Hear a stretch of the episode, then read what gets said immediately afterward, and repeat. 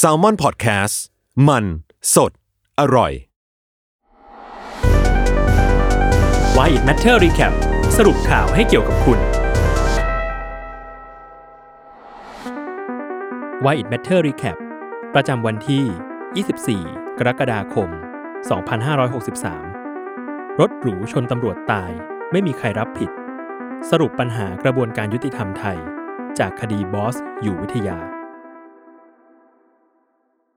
ที่สังคมมองว่าคุกมีไว้ขังคนจนเท่านั้น ขอร้องว่าสังคมอย่าสร้างวลีเช่นนั้น ตำรวจปฏิบัติตามหน้าที่ ตำรวจก็อยากจะจับกลุ่มให้ได้และดำเนินคดี แต่คดีเป็นเรื่องของการรวบรวมพยานหลักฐาน นี่คือคำตัดพ้อของพลตำรวจเอกกฤษณะ พัฒนาเจริญ รองโฆษกสำนักงานตำรวจแห่งชาติ หลังถแถลงกรณีไม่สั่งฟ้องบอส วรยุทธ์อยู่วิทยา ลูกหลานในตระกูลผู้ก่อตั้งแบรนด์เครื่องดื่มชูกำลังกระทิงแดง เพราะพยานหลักฐานที่ตำรวจรวบรวมมาตอนแรก ไม่สามารถเอาผิดกับเจ้าตัวได้ ที่สุดแล้ว สิ่งที่ตำรวจพอจะทำได้หลังจากนี้ ก็คือขอสารถอนหมายจับของเจ้าตัวทำให้บอสอยู่วิทยา สามารถเดินทางกลับไทยได้ หลังหนีคดีนี้ในเมืองนอกมาหลายปี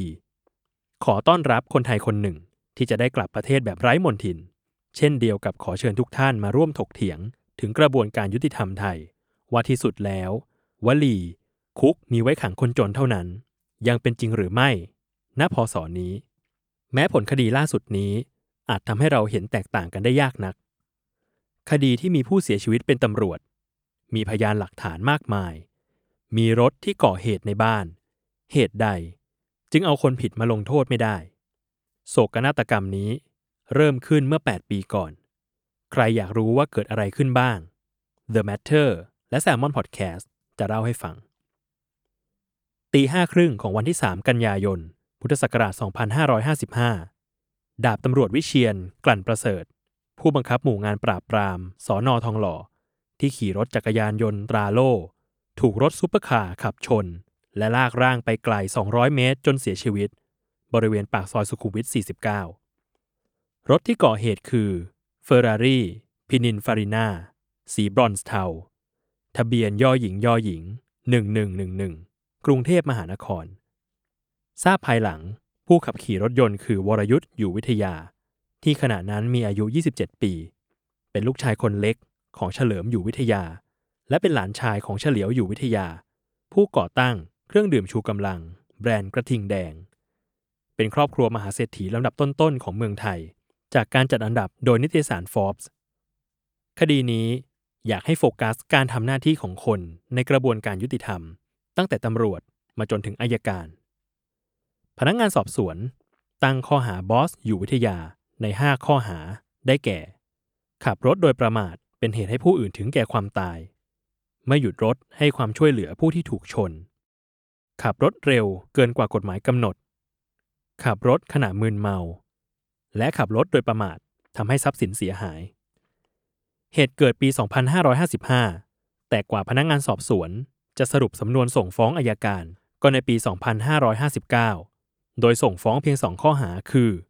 ขับรถโดยประมาทเป็นเหตุให้ผู้อื่นถึงแก่ความตาย และไม่หยุดรถให้ความช่วยเหลือผู้ที่ถูกชน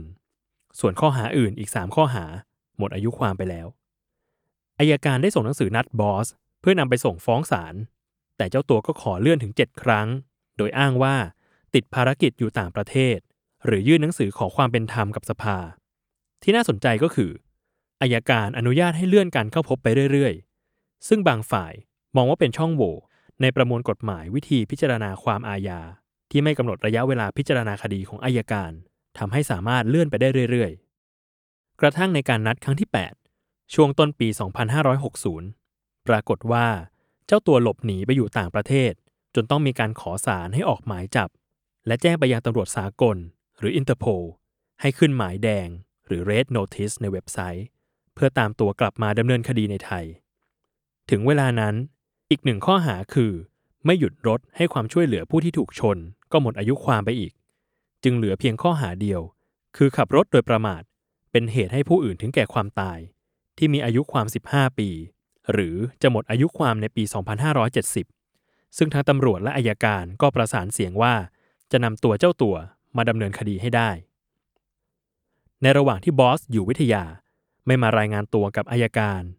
สำนักข่าวต่างชาติ ก็ไปค้นหาร่องรอยเจ้าตัวผ่านโซเชียลมีเดียก่อนจะพบการใช้ชีวิตอย่างสุขสบายในต่างประเทศ ทั้งจัดงานฉลองคริสต์มาส จัดงานวันเกิด ไปเล่นหิมะ ไปดูฟุตบอล ไปดูแข่งรถ F1 นั่งเครื่องบินเจ็ตส่วนตัว และอีกมาก สำนักข่าว AP ติดตามจนพบที่อยู่ของบอสอยู่วิทยาในกรุงลอนดอนของอังกฤษ และเข้าไปสอบถามถึงคดีความที่ไม่ไปพบกับอายการ แต่เจ้าตัวไม่ให้คำตอบใด ๆ หลังจากนั้นก็ย้ายออกจากบ้านหลังดังกล่าวทันที ปี 2561 จู่ๆ หมายแดงของบอสอยู่วิทยาบนเว็บไซต์อินเตอร์โพลก็หายไป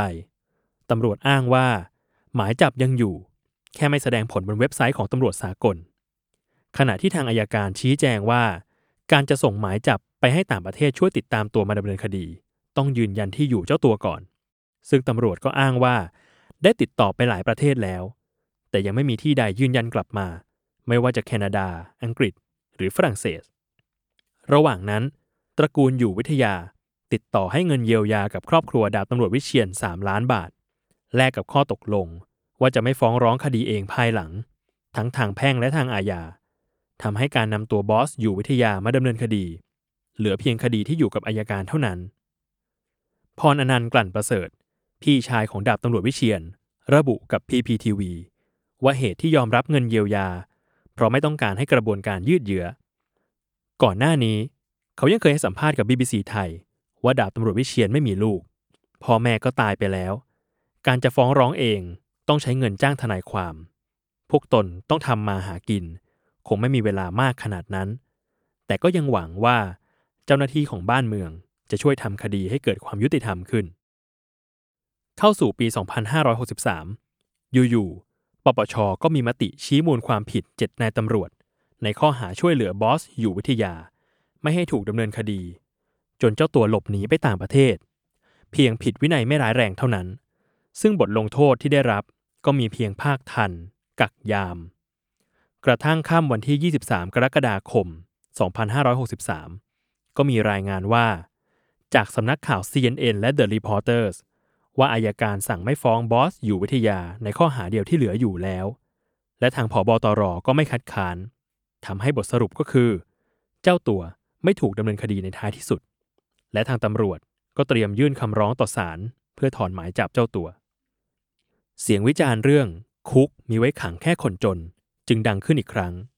ท่ามกลางคำถามต่อกระบวนการยุติธรรมไทยว่ามีปัญหาณจุดใด เหตุใดวลีดังกล่าว จึงถูกพูดถึงมาโดยตลอด ไม่เคยเปลี่ยนความคิดของคนในสังคมได้เลย ติดตามรายการ Why It Matter Recap ได้ ในช anel ของ Why It Matter ทุกช่องทางของ Salmon Podcast ครับ